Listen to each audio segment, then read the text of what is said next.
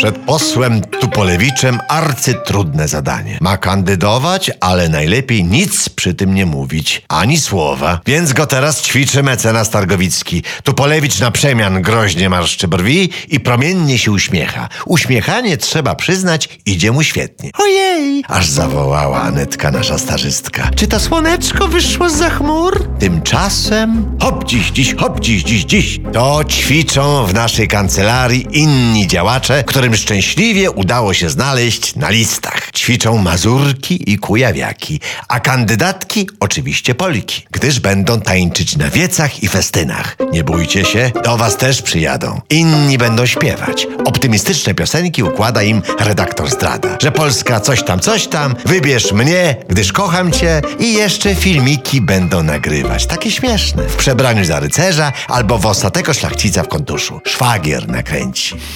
Ach, niektórych to mi żal. Chlipnęła pod wieczór Anetka, kiedy i ją Targowicki poczęstował koniaczkiem. Żal? Dlaczego? Zdziwił się mecenas. Bo się na listach nie zmieścili. Za nimi piękna kadencja, w telewizji się pokazywali, z proboszczami się spotykali, ludzie ich w pierścień całowali, a teraz smuteczek.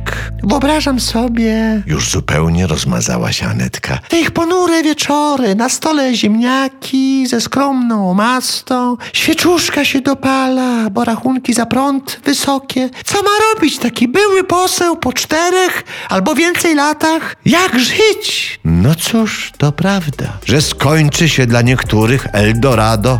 Pomyślcie o nich, męcząc się w robocie. Prawda, że od razu robi się przyjemniej?